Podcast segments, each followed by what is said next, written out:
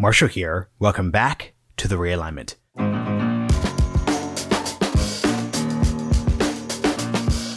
Hope everyone had a great long Labor Day weekend. Today's episode is one I've been really pumped to record. I'm speaking with Franklin Foer, author of The Last Politician, Inside Joe Biden's White House, and The Struggle for America's Future, out today. I recommend a lot of books on this show, but given that we're almost a year out from the 2024 election, an election which increasingly looks like a rematch of the 2020 campaign between then President Trump and then former Vice President Joe Biden, The Last Politician is just at the top of my recommended list. Whether you oppose Biden's reelection or support him, Franklin's book does an excellent job of articulating the administration's biggest accomplishments and failures. Biden's strengths and weaknesses, and the unexpected themes and issues, especially on China and trade policy, that tie the Trump and Biden administrations together and separate them from the bipartisan pre 2015 consensus. A quick note we've got a, another upcoming realignment Ask Me Anything episode. So if you're a subscriber, send your questions in at the Realignment Supercast page. And if you would like to support the show but don't already subscribe, plus would like to get the exclusive content we offer subscribers, go to realignment.supercast.com. Huge thanks to the Foundation for American Innovation for supporting the work of this podcast.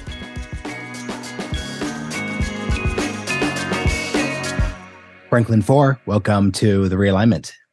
Pleasure to be with you. Yeah, I'm really um, excited to speak with you. Um, I think this book has done a great job of combining just the day to day reporting scoops while also having an underlying set of ideas that I think is actually deeply important, which I think if you're going to critique a lot of the Trump era books, is that we got plenty of scoops, but the, the question of how much substance there was underneath the scoops version, you know, 15 was kind of up for debate. So let's just open the podcast with this question. The book is titled The Last Politician what is a politician?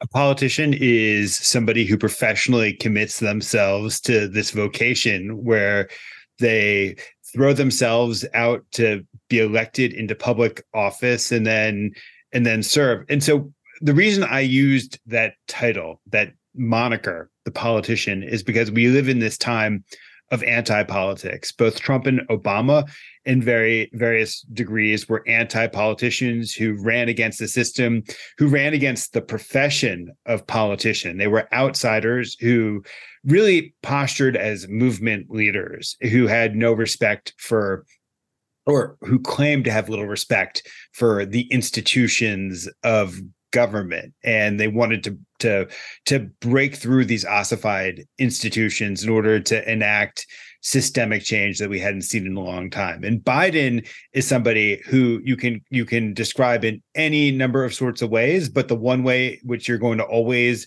describe him first is politician. He's that's the thing that he I remember I was thinking back to the first time that I spoke with Joe Biden when I was 24 years old. I was a cub reporter and I called him on the phone and it was it was hard to get senators on the phone, but it wasn't hard to get Joe Biden on the phone. And even then, about three minutes into the conversation with him, I was like, "Can you get me off of this conversation?" Because he's already descended into talking about um, stories from being in the Senate in 1972 and knowing Mike Mansfield, the majority leader, and Hubert Humphrey.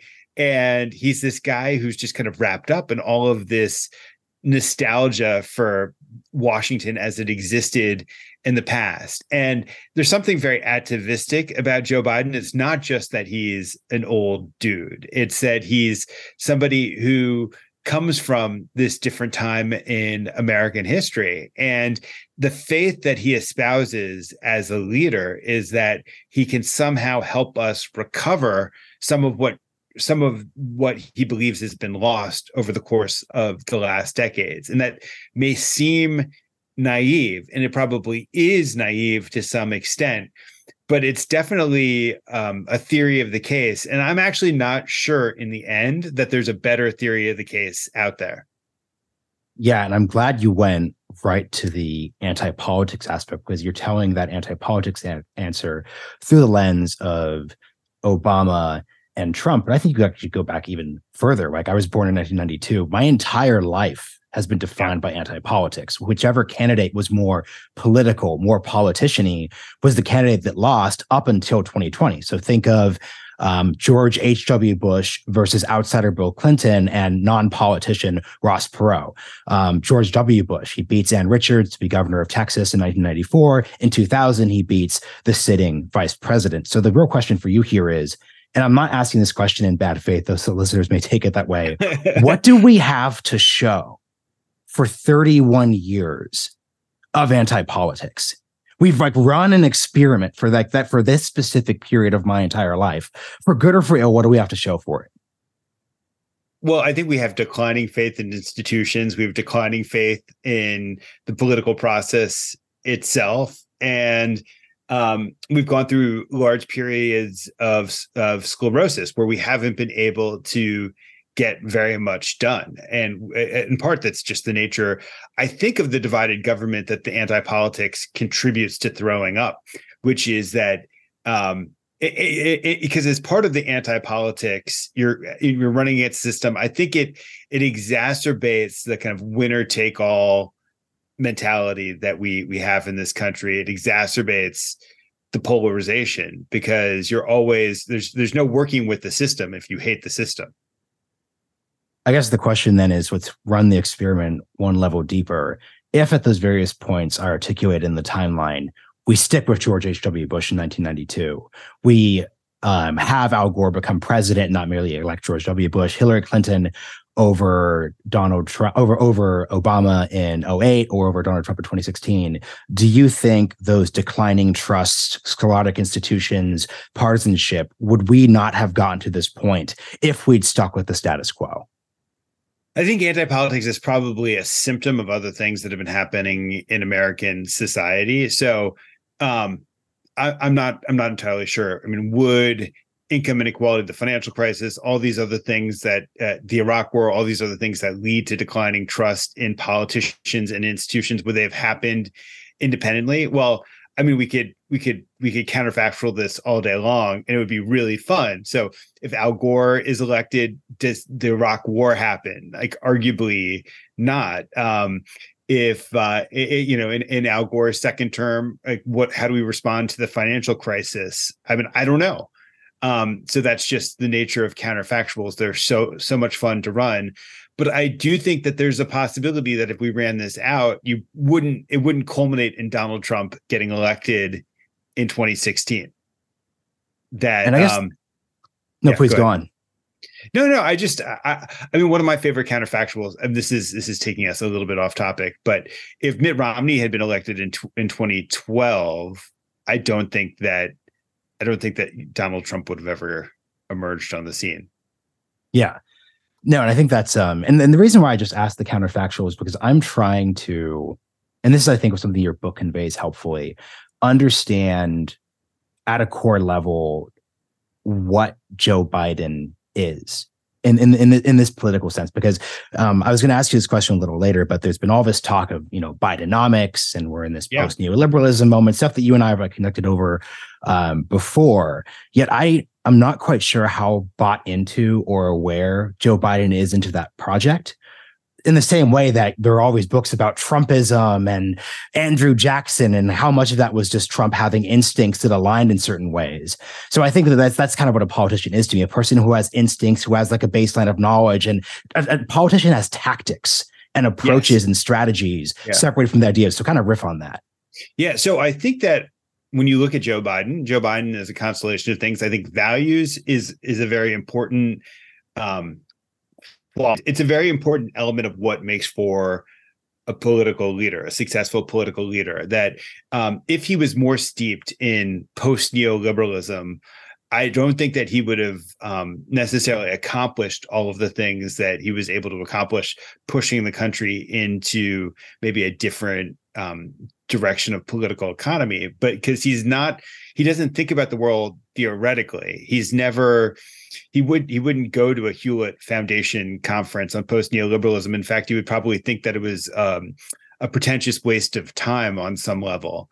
Um, but you take something like the um, the care economy, which is a signature piece of the progressive agenda about childcare and elder care and the like. And he arrives at his conclusions because he's had this his own experience of being a dad who's had um, kids who've needed care. And I think that th- there's certain ways in which he's able to empathize with problems that allows him to accept certain solutions, which may be a bit outside of what had you know where the Overton window had uh, been opened before.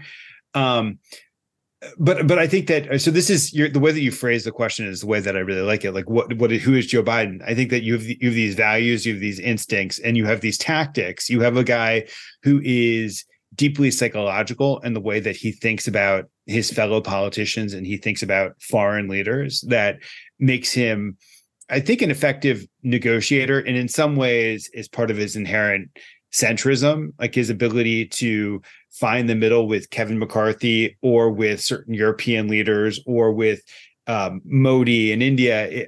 A lot of that is that he's able to sit across from them and see the limits of what they're able to politically do themselves. What are the constraints that their parties have imposed on them, that their electorates have imposed on them? What psychologically do they want out of a deal? One of my favorite stories in the book was that he was dealing with Randi Weingarten, the head of the teachers union during the Obama administration. Um, and she was upset because a school district in Rhode Island had just fired a bunch of teachers, and Obama had praised the school district for firing those teachers. But then a week later, Biden's with her at uh, the AFL CIO executive conference in Miami, and Weingarten's getting mad at Biden, and Biden's getting mad back at at at, at Weingarten and he's moving in her direction and he's chastising her and she thinks that uh, Secret Service is going to have to intervene because Joe Biden's about to physically assault her and then he gets up into her grill and whispers into her ear, "Don't worry, we'll work this out." And um, like on the one hand, if we're just just to use this this typology of the politician, it's what people don't trust about politicians is that they'll say one thing in public and then do another thing in private. On the other hand, like when you're mediating differences in society, to be able to understand that there's an element of theater always to public disagreements and to hold out this faith that if we get in the room and we sit down and we can kind of more rationally, calmly work through an issue, we'll, we'll arrive at a conclusion.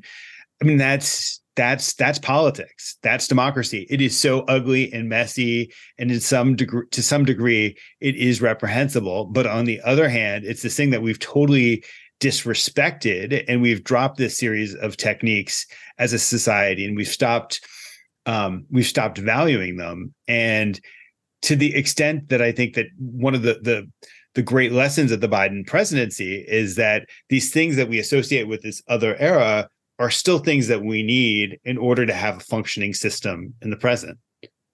Yeah, and I actually appreciated the Randi Weingarten uh, anecdote in the book in the sense that it really gets to the core of how we should understand Biden's vice presidency and his presidency.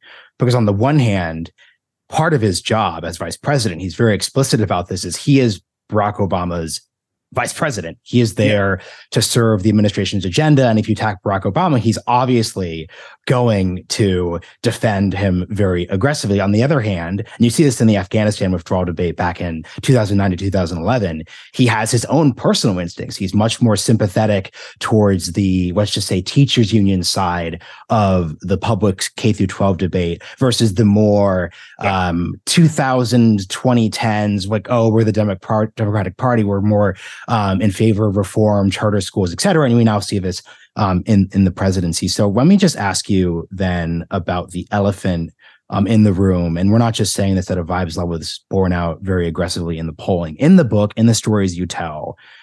I don't get the sense that aside from public performance, Joe Biden's age, frailty, ineloquence, etc., are actually that important in terms of what's actually happening um, the decisions he's driving, whether it's the Afghanistan withdrawal, whether it's making his consensus view on how we're going to arm Ukraine but not go too far. Um, he's doing the very personal negotiation. It seems at a very deep level he is entirely there, separate from yeah, whether or not we agree with the decisions right, or not. Right, right. So Um, first of all, I don't think we can dissociate entirely the the aesthetic political part of the age question from the substantive part of it.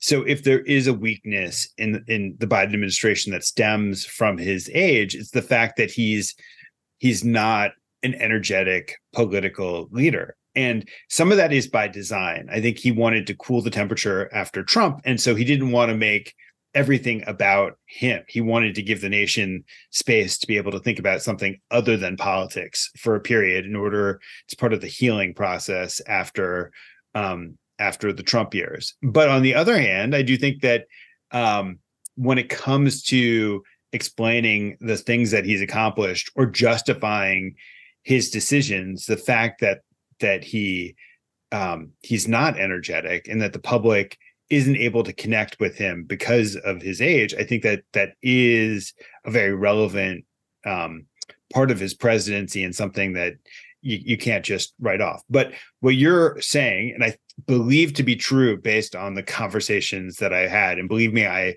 I hmm. scoured for this, is are there epi- episodes or instances when um, uh, cognitive decline or age interfered with his governing? And i wasn't able to find them.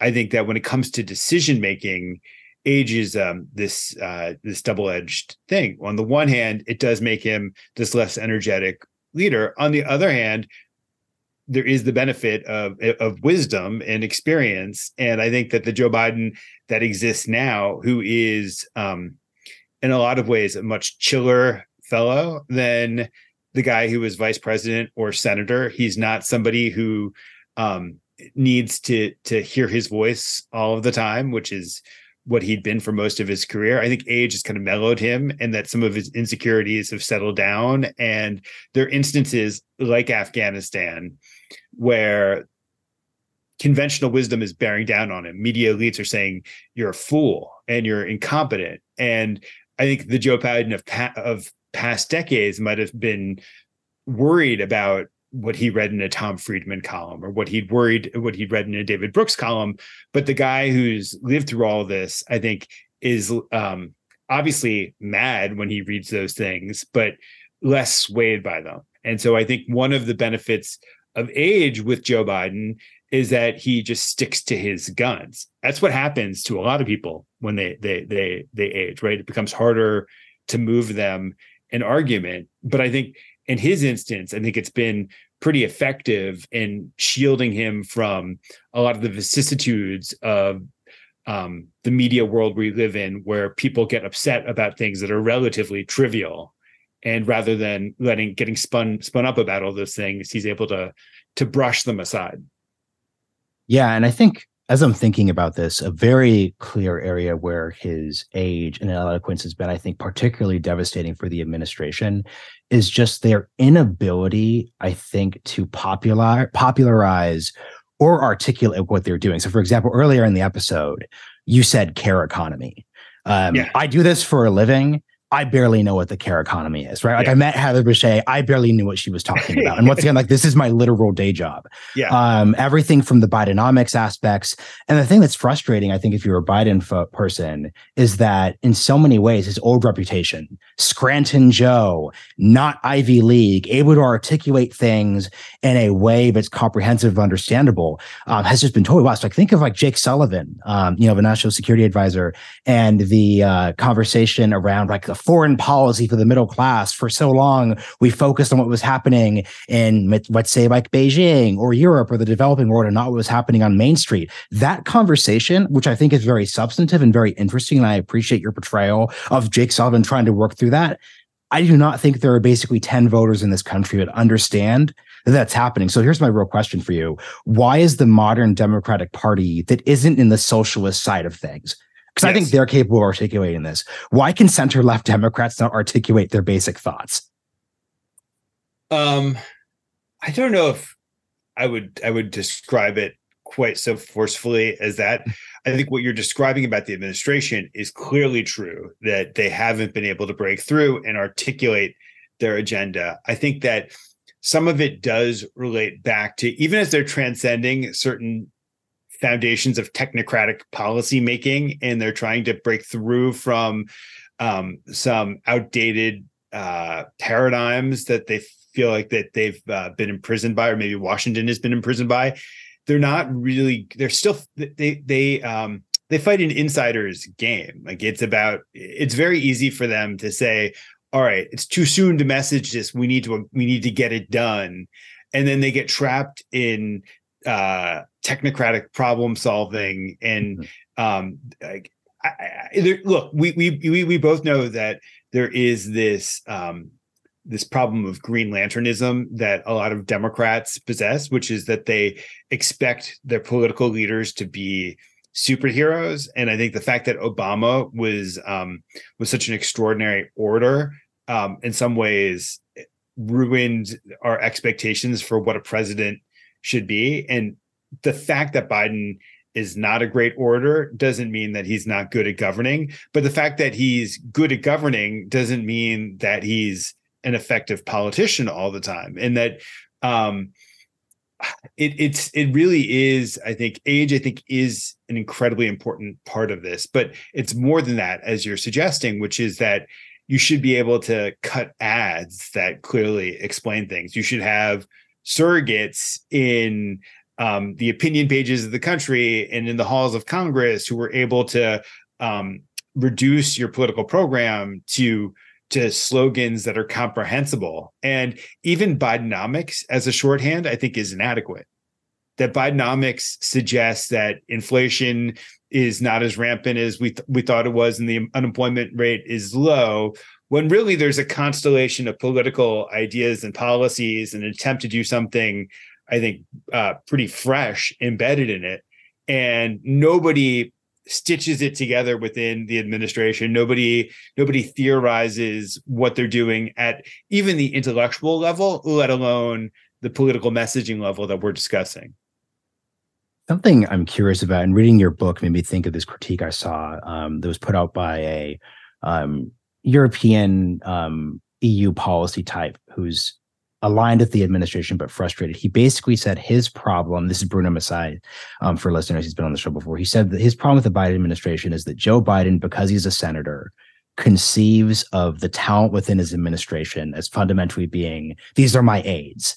Um, I am the principal. These are my aides. Their job is to do this, this, or that. And as we're thinking about this issue of generational changes, we're thinking about the inability to articulate or demonstrate energy. I've just been kind of shocked in your book how little um, figures like Vice President Kamala Harris, Secretary of Transportation um, Pete Buttigieg play in contrast to let's say during like a FDR presidency, which you could compare this to in certain respects, where you have Wendell Willkie, you have Harry Hopkins, you have these figures who are very much obviously under FDR, but they're treated as like quasi independent actors at the same time too. It seems that Joe Biden could treat senators as almost co-equals, but he has a hard time elevating voices that are nominally under him that in many ways could do a better job than he could. Like, what would you think of that critique? Um, I'm just reminded of something that a joke Tony Blinken made, uh, Secretary of State, when he was um, staff director for Biden on the Senate uh, Foreign Relations Committee, and he said that only one of those two words was true, and that in other words, he was staff, but he wasn't directing anything. It was Joe Biden was the guy who was the was the real director, and it is an interesting element. And somewhat surprising fact about Joe Biden is that he does throw himself in the weeds of basically everything that he's he is he's a micromanager. He's somebody who prepares um uh probably too intensely for his own good when he goes out and talks with the public because there's this insecurity undergirding i think a lot of his public presentation. He doesn't want to he doesn't want to be seen as stupid. He wants to have complete command of the subject at hand. And um when it comes to something like a um a baby formula so- shortage. It's just amazing how much time and attention he devotes to technocratic problem solving. Um, and I do think that he probably would be well served by relying on some of these um, cabinet secretaries to to be surrogates. But on the other hand, I'm not sure. I think he does do quite a bit of it, and mm-hmm. I'm not sure that that's the fundamental problem. And the, we're talking about stuff on the margins. Like, could Pete Buttigieg go out and do a couple more Fox News appearances and meet the? Yeah, of course, he probably could, and that would probably be marginally effective. But I'm not sure it would change anything in a fundamental sort of way. So this is where we could get very technical and precise because this is where I have a slight disagreement with you. It seems like because you kind of like reference like what's like the fundamental problem here. It seems to me the fundamental political problem for the Biden administration um, is that the vibes are off. Like despite like the economic numbers, um, yeah. I think despite um, how we're going through the history here together, and if you're reading the book, um, how in command of the issues Joe Biden has been, that is just not at all clear. And I think my argument, and, and look at it, think of like Reagan's presidency in many ways, where Reagan is almost as old as Joe Biden. He yeah. clearly isn't. Um, I think he's much more disengaged than Joe Biden has been at his worst. Yet at the same time, because he was capable of stage managing and projecting a very specific um, aura slash vibe of the administration, he didn't suffer for those political consequences. I think if you did have more energy around Pete Buttigieg or or Kamala Harris, et cetera, et cetera, et cetera, it would get at the lack of energy that comes from the administration, which seems to be the fundamental problem. So I you, could disagree, obviously. I, I, I, I think I like the way that you phrased it, though. Um, in terms of solutions, I'm not sure I agree, but in terms of diagnosis, mm-hmm. I do think I agree that the vibes are off. Does seem right to me in terms of of capturing things, and I'm thinking aloud here, but it does part of Joe Biden being the last politician is that there's there's these two parts of of, of, politics that we've been talking about. There is the legislative and governing part, and then there is the electioneering and messaging mm-hmm. part of it.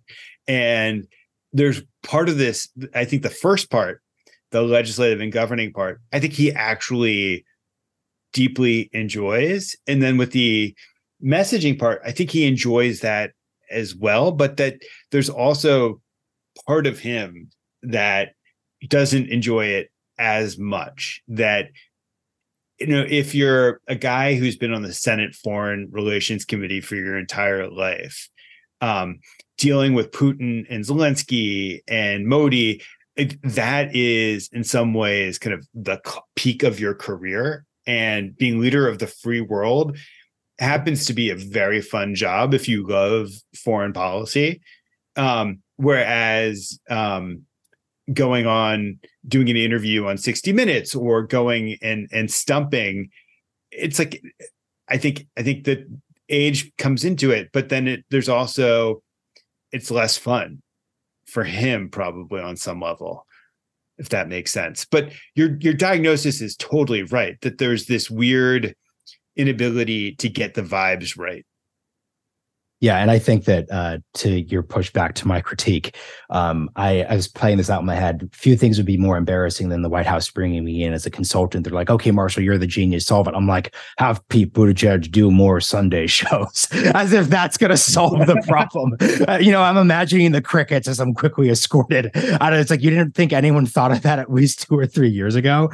Okay, so then here's another. Say something about this though. It's like, yeah, I, I think I'm a terrible political consultant too. I, every every time I've like prognosticated in print about what I think the ideal political outcome is, I think I tend to just do something that I end up regretting six months later. Um, and but in, when I wrote this book, I really and part of this was just an anti-Trump thing and, and a desire as a journalist to um, lift the the state of Trump off, off of my own self was to um, write about governing and mm-hmm. To me, um, uh, legislating foreign policy, dealing with pandemics, um, all of this is like is is to me it's the most interesting thing in the world. And if I couldn't write about that in a tense sort of way that captures the drama that uh, policymakers actually experience these things, and if I couldn't make them as sexy as I possibly could, then I feel like I would have failed as as a journalist. And so that was my that was really my um my aspiration in in doing this. And and I think in the book I don't do I don't spend that much time diagnosing the politics, large, largely not just because I I don't think I'm very good at it, but also because it's ephemeral. It's like the political conditions change every couple hours, and so I could I could diagnose something that was wrong with the politicking, but that's just not going to stand the test of the news cycle, let alone um, the test of uh, the cycle that I'd hope my book would exist on a shelf. No, and I, I mean this totally seriously. Um, and this is why I just really recommend that folks don't just read the scoops when they come out on book releases, but actually read this book. Like there's a you have a, a quick chapter where you just go into how if Build Back Better, the um, inclusion of Joe Manchin's name which was entirely thought of as good faith. They're just like, oh, like we we, we negotiate with, you know, Kyrsten Sinema's off the table, so we're still negotiating with Joe Manchin. So in this press release, we're going to describe what's happening. They include that, and that ends up, ends up deeply insult insulting Senator Manchin and causing that problem. And I think that's your core of what governing is. Just thinking about like, hey, like the core thing that you are doing, if you are a staffer, if you're a politician in these negotiations, are thinking to yourself, what's in his or her head. How does this really play out? I think so. I think you really, I, I think that that's the definition of what you're going for if you're trying to capture governance and what that looks like. Yeah, that's right. That there's um that there is all of this psychology and all of this contingency that gets built into the outcome of pretty significant things. So that if you know, I don't think I don't think history turns on Joe Manchin's name being present in that press release because Joe Manchin clearly was uncomfortable with the fundamental direction of that bill and he was getting dragged along to a place that he didn't want to go and so he was looking for he was looking for an out and so that provided him with a convenient moment to escape. But it is worth pondering like if his name had been included was there any chance that improbably Joe Biden could have pulled him over the line and kind of forced him to swallow you know hundreds of billions of dollars of, of social spending that he didn't especially want it's possible. I think the next question you um quote biden is uh believing especially in you know the first two years that a huge part of his legacy would just be the response to covid. And that just kind of got me thinking how and i don't want you to i'm not asking this in a on, on a unfortunate hypothetical level how differently would we understand Joe Biden's presidency if after he elect got elected? So like not a gimmick of I'm going to do a one-term presidency like John McCain thought about doing in 2008, but actually just got real got elected, said we're going to return to normalcy. I'm going to solve COVID. I'm going to build this bridge to the next generation of Democratic politicians. And then we're going to have an open field um, in 2023, 2024. How differently would we understand this story if he'd left that option open? Yeah, I mean, if he'd been Cincinnatus and he'd returned to his farm after his years of service, like I do think that that would transform the way that people uh, would think about him because, um, for starters, it would have. Um, I think that there one of the things that I think is that trails Biden through his career is the sense that he's somehow he's a vain, egotistical politician, which of course he is because you know that's just in some ways par for the course for the people who follow this track in their lives. And there would be something incredibly selfless about um about that. I think also everything in our country and everything in our politics is overshadowed by this question of trump. And so the mm-hmm. way in which the biden presidency will ultimately be evaluated is whether he beats trump in 2024 and so he could have he could have depressurized that that that fact about his career by simply calling it from the narrative. Um uh, and yet like there would be this possibility that whoever won the 2024 democratic primary would still lose to trump and we'd still end up blaming biden for whatever. If only biden had run he was so popular right you know during that period where he'd said he wasn't going to run for president he could have saved us from uh you know from authoritarianism. So um i i love i love toying around with these counterfactuals and i do think that they're valuable to an extent but part of the fun of the counterfactual is that there is no right or wrong answer.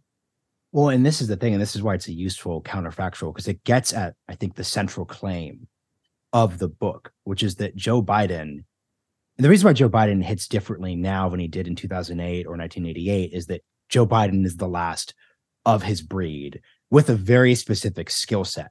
So it's not just that, you know, if you take Joe Biden off the table in 2024, you're not having Joe Biden, Joe Biden, the specific personality. It's like you actually lose a very specific set of skills and abilities I think he has. I mean, at the end of the day, by Joe, Bi- so much of what helps Joe Biden is the fact that people just see him as a cultural moderate. Um, so yeah. much of it helps him get through COVID. I mean, I think I think the anecdote that I always just come back to when I try to explain Joe Biden to folks as much as I can as an outsider is just how during you know summer 2020, like when young um, you know, Gen Z staffers don't want him to reference Thomas Jefferson um, in a speech because of the conversation we're having about racism, he's just sort of like, no, like we're just going to do it. Like that, that is a political ability. That is a politician's ability to be able to weigh and balance. Like, look, we're going to select a uh, a black woman as the VP. We are going to win South Carolina. I have this coalition. I have black voters, but there's a line that we're not going to cross here because I need to be a cultural moderate.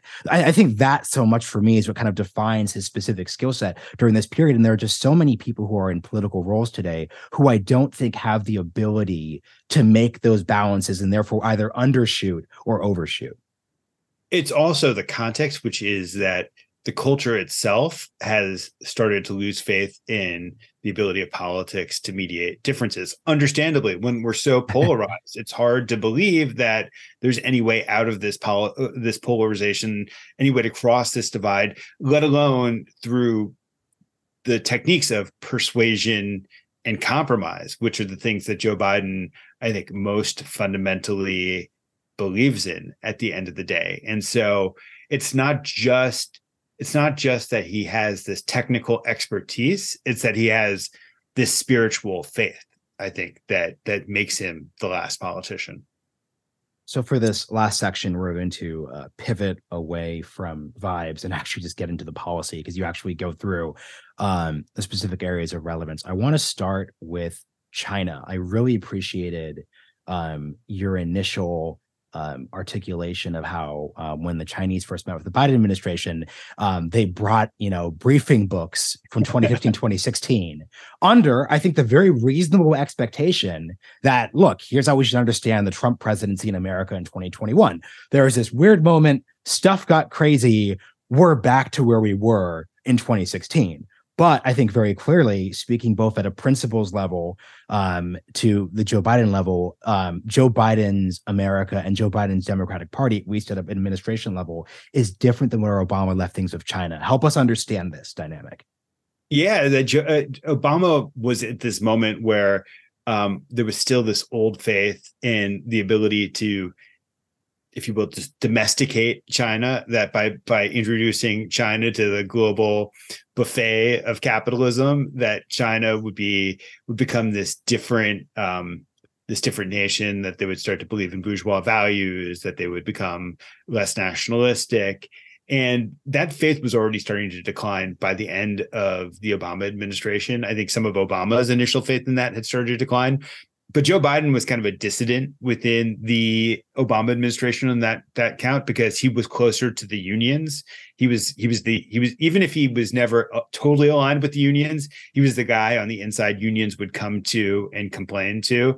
And so I think he started to hear from them about unfair Chinese trade practices. And so he was already um, by 2016 at a place where um, he was disconnected from Obama policy on China. And then you have Trump's election happen, where Trump Trump makes so gets so much political mileage out of um, bashing China. And I think for a lot of elite insiders in the Democratic Party, there was this moment of reflection. Why is Trump getting so much mileage out of this issue? Did we get this wrong? And then there's just simple facts on the ground between the Uyghurs, um, between what China did to Hong Kong, um, it, it, between just a shift in the intellectual view of what China meant to the global economy and to the US economy, all these things conspired to create circumstances where you have a lot more continuity between Trump and Biden than you do between Biden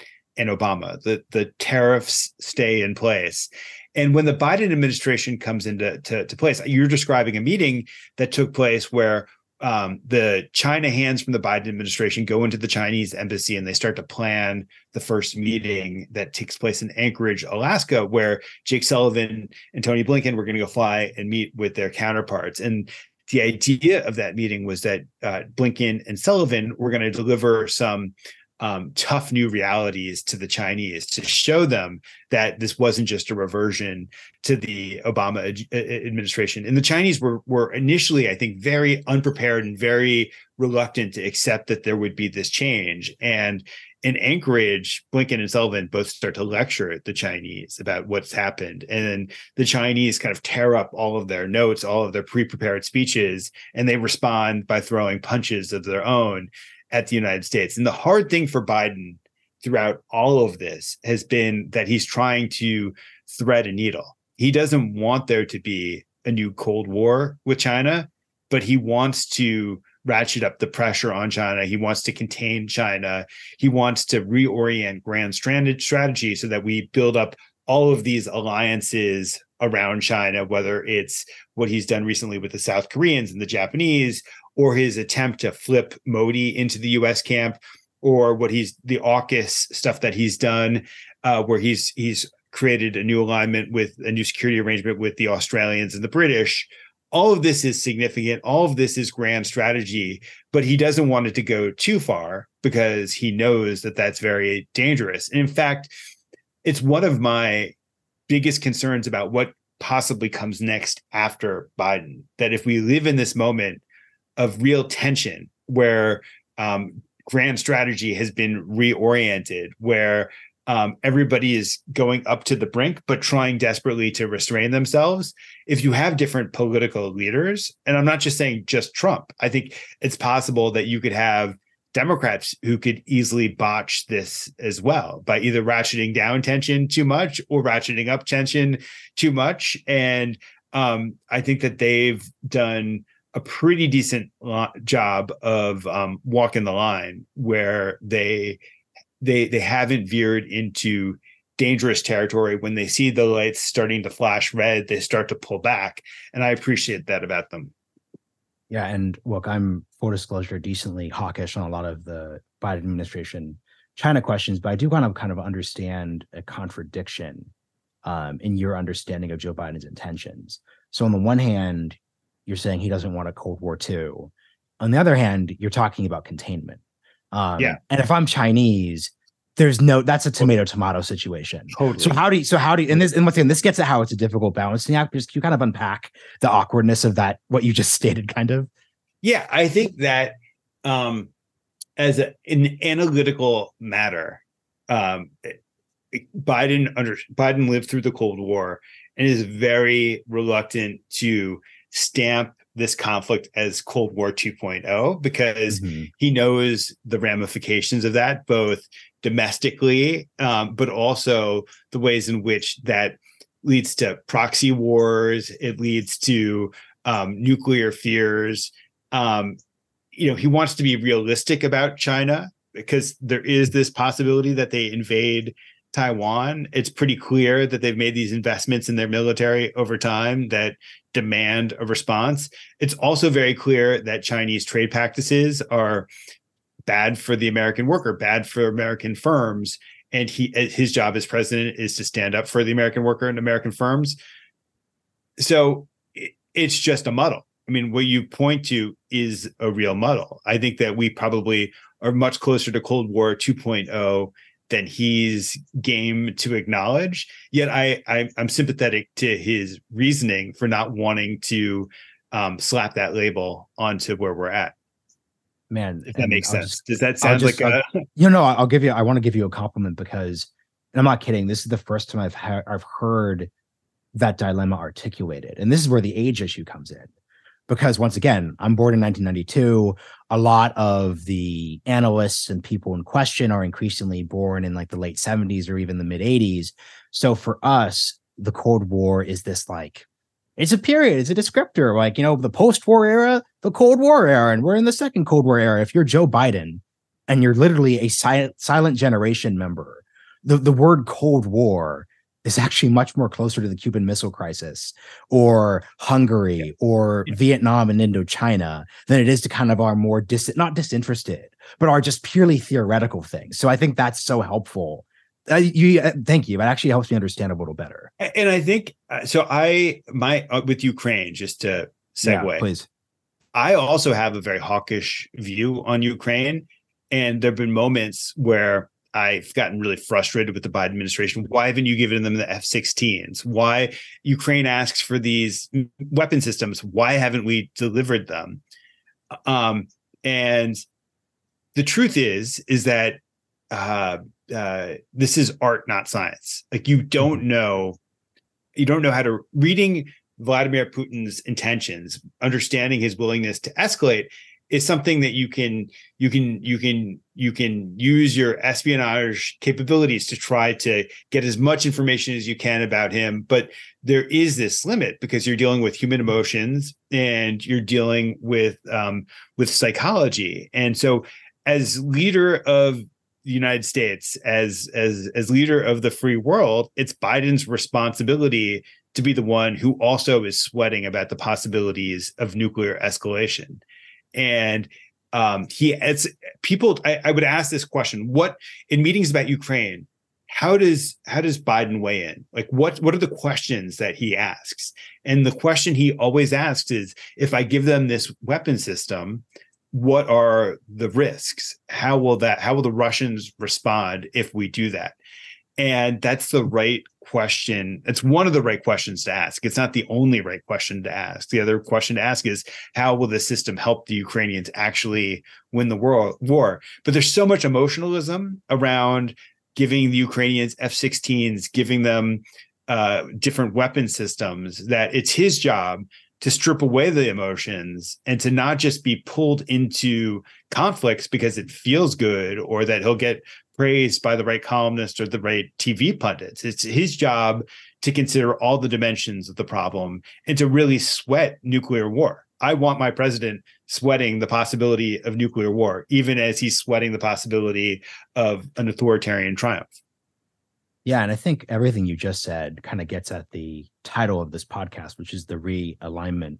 Um, it seems that there are very few hard to make predictions coming out of a fractious moment in American political history. But I think a prediction I'd be more than comfortable putting serious money on is just that Joe Biden, for good or for ill, is essentially affecting a realignment of the political parties on foreign policy. Um, his just like it, it, it's it's it's impossible to see um, the fact that the more establishment Mitch McConnell, Lindsey Graham side of the right when it comes to Ukraine policy I think are long term going to lose those battles. And my other prediction, and you kind of saw this in Vivek Ramaswamy um, doing his trial balloon of like after 2028, we're going to magically be semiconductor independent and essentially abandon Taiwan to China. Um, you know, people dunk on him, but I think that's actually a logical continuation of the Marjorie Taylor Greene, JD Vance position on Ukraine policy. Um, so I guess the question for you would be just how do you kind of understand? Because once again, it's cra- if we went back 10 years ago, I think you would say it's crazy that you're on a podcast saying, oh, yeah, I'm more, hawkish on like Russia Ukraine questions. So like, that's kind of what I'm getting at. Oh, I mean, for me personally, I've always been a little bit more hawkish than I think members of my own party. But, um, but I do think that you have Ukraine is interesting. Like, that you Ukraine happens after the 2016 election and after this new frame gets imposed on American foreign policy, which is it's about the battle between authoritarianism and democracy. And for Joe Biden, the connections between fighting authoritarianism at home and fighting authoritarianism abroad are very, very clear, explicit, and, and consistent. And I think that that's helped bring the base of his party along on foreign policy issues where they've gone to places that they probably would have been theoretically reluctant to go. I mean, this is a party that was anti Iraq war, and it's now pro Ukraine war. And I think that that transformation really has to do with the ideological superstructure as much as anything else. Yeah, so in our last 10 minutes I want to hit all of the the greatest hits here really. So, um we kind of mentioned the debate around Bidenomics. Um what is your assessment of Bidenomics as a uh, as a political economy project?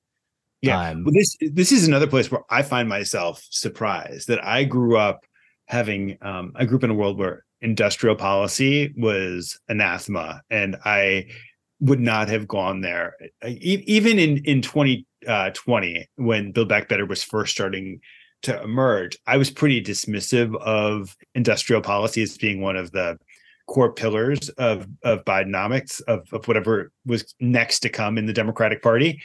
And I think a couple things have changed. One was the pandemic, right? Where you have all of these supply chain shocks. And so there's this case for resiliency that gets made that I think is probably not the biggest deal in the world. Like it's, you know, you, you should be able to be resilient in black swan events, but I'm not sure I would favor building an entire economy around black swan events. But you do have, I think so for me with industrial policy, I've come become much more sympathetic to it on a, on a couple grounds. One is national security, mm-hmm. that it does feel like the possibilities of of of China invading Taiwan sometime in the coming decades is is is plausible enough that we need to cover our bases.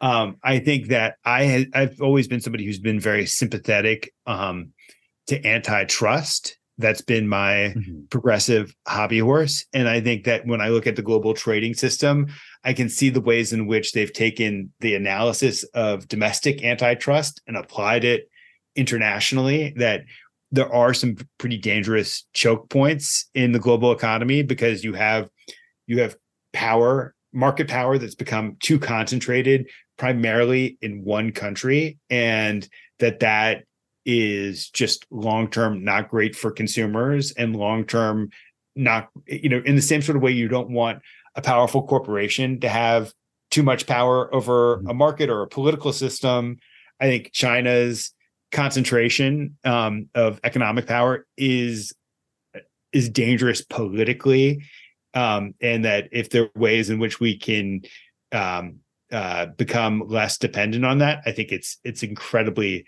valuable. Um, and then you have the the clean energy question, and um, Obama started to set the template for this with the his his stimulus package, where he did engage in small scale industrial policy to great effect that solar prices started to drop pretty dramatically after the initial subsidies and tax breaks that came with his recovery package. And so there was there's some proof of concept there. And um, uh, i'm also very interested in the political effects over the long run that that mm-hmm. come from this investment. Um, i think as a lot of people have noted it's largely directed to red states or purple states and it'll be very interesting to see what happens. Like i don't think that workers are suddenly going to become loyal to the democratic party because of some bill who nobody knows that nobody knows about named the inflation reduction act but i do think that you're going to end up having with the creation of these factories and plants in places like Phoenix and in Georgia, the construction of what they call in the White House the battery belt that's emerging um, in in in Sunbelt places is you'll have a lot of um, professionals and engineers and college educated workers going to red states and going to purple states. And I think that there is there's going to be migration that in an evenly divided country is going to have some political spillover. So that's actually a perfect pivot to my last uh, two or so questions here. So number one, I like to do this thing when uh, have an author I've known about for a while. Um, your book, um, you know, how soccer explains the world was a was a Hanukkah president present for me. Um, uh, it's actually the I think it was like the first real book my parents ever gave me, and that book is about globalization. So yeah. I think so much of a way we can understand the last ten minutes of this episode and the part that ties to Trump is just like how the Democratic and Republican parties are responding to a post-globalization moment. So can you how like as an author like really like cut your teeth in that space? Would love for you just to like, kind of unpack that yourself. Yeah. I mean, I think well when I wrote that book, um, I was I was skeptical of some of the promises of globalization. One of the themes of that book is that um, local cultures, local allegiances were never going to fully disappear in a globalized sort of way, and they would constantly reassert themselves. And I think that that's happening in American political economy to some extent. That rather than just allowing ourselves to be subsumed by a global supply chain and part of a global culture, there is this desire to um, assert um, some American role American predominance in this system, not just to fade away. And in the Trump part of it, you see the cultural desire to mm-hmm. reassert a sense of national identity, which I think is um, in some ways an entirely predictable response to to globalization. It's it's a very human response to globalization um, to want to maintain the things that make you distinctive. And then with Bidenomics on an economic level, you have this desire to um, to to uh, it's it's also a, fir- a form of self assertion. This desire mm-hmm. to revive American manufacturing, to not be entirely dependent on this abstract system. Um, and so maybe soccer does explain Bidenomics in the end. Said the words. Uh, okay, so final question. Um, we've been through a million different cycles of trying to relate Joe Biden to different eras. So at the start of his presidency, it's 1932, he's FDR. When inflation and energy prices are out of control, um, it's Jimmy Carter. Now with Bidenomics, it's morning in America again. Um, whether or not you reject the idea of imposing eras on presidents as a means of like well, the most fun. Them. Let's do it. what, what, what, what, where is your understanding of where we are in the like history rhymes part of like where, where are we in the Biden administration? Right. I do think that, um, I think Reagan is probably the closest that you're going to get where you have somebody who, um, who is ushering in a new paradigm of political economy. And to the extent that Trump was kind of the Jimmy Carter of this realignment, where he's the guy who came in, who shattered a lot of old pieces of conventional wisdom, who began to redirect the country in in new sorts of ways, but was unable to do so in a way that was um, politically uh, sustainable, politically sustainable, or ideologically totally coherent.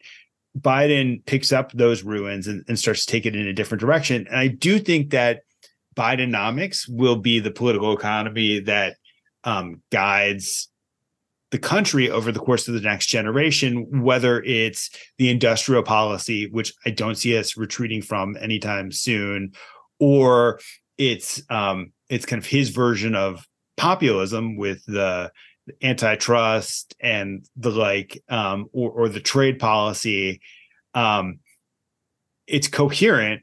It, there's there's some buy-in from both sides of the political system here and it's a question of who gets to shape it. Is it going to be shaped in a trumpian direction or will it be shaped in the kind of the more cosmopolitan internationalist direction that joe biden is inclined to take it ending with a open question is actually a great way to put things. So, Franklin, can you just shout the book out real quick for listeners who want to uh, pick up a copy?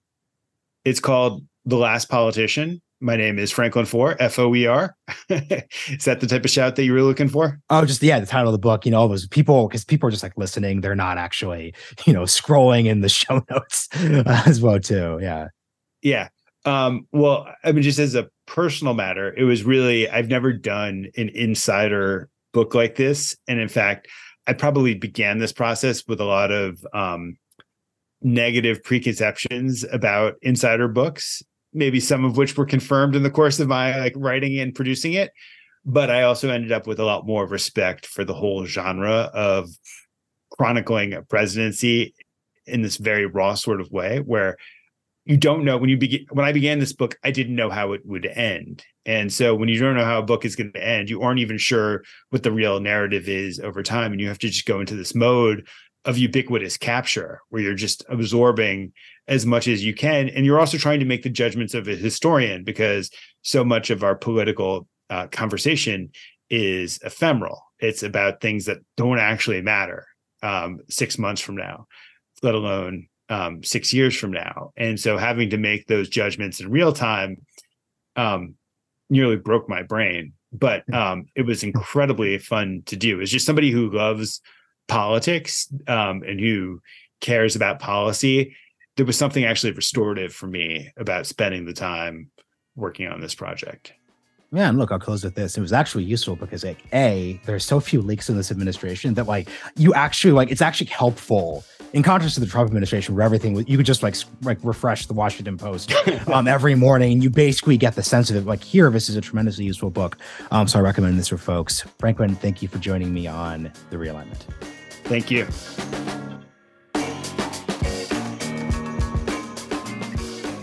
Hope you enjoyed this episode. If you learned something, like the of mission, or want to access our subscriber exclusive Q&A, bonus episodes, and more, go to realignment.supercast.com and subscribe to our $5 a month, $50 a year, or 500 for a lifetime membership rates.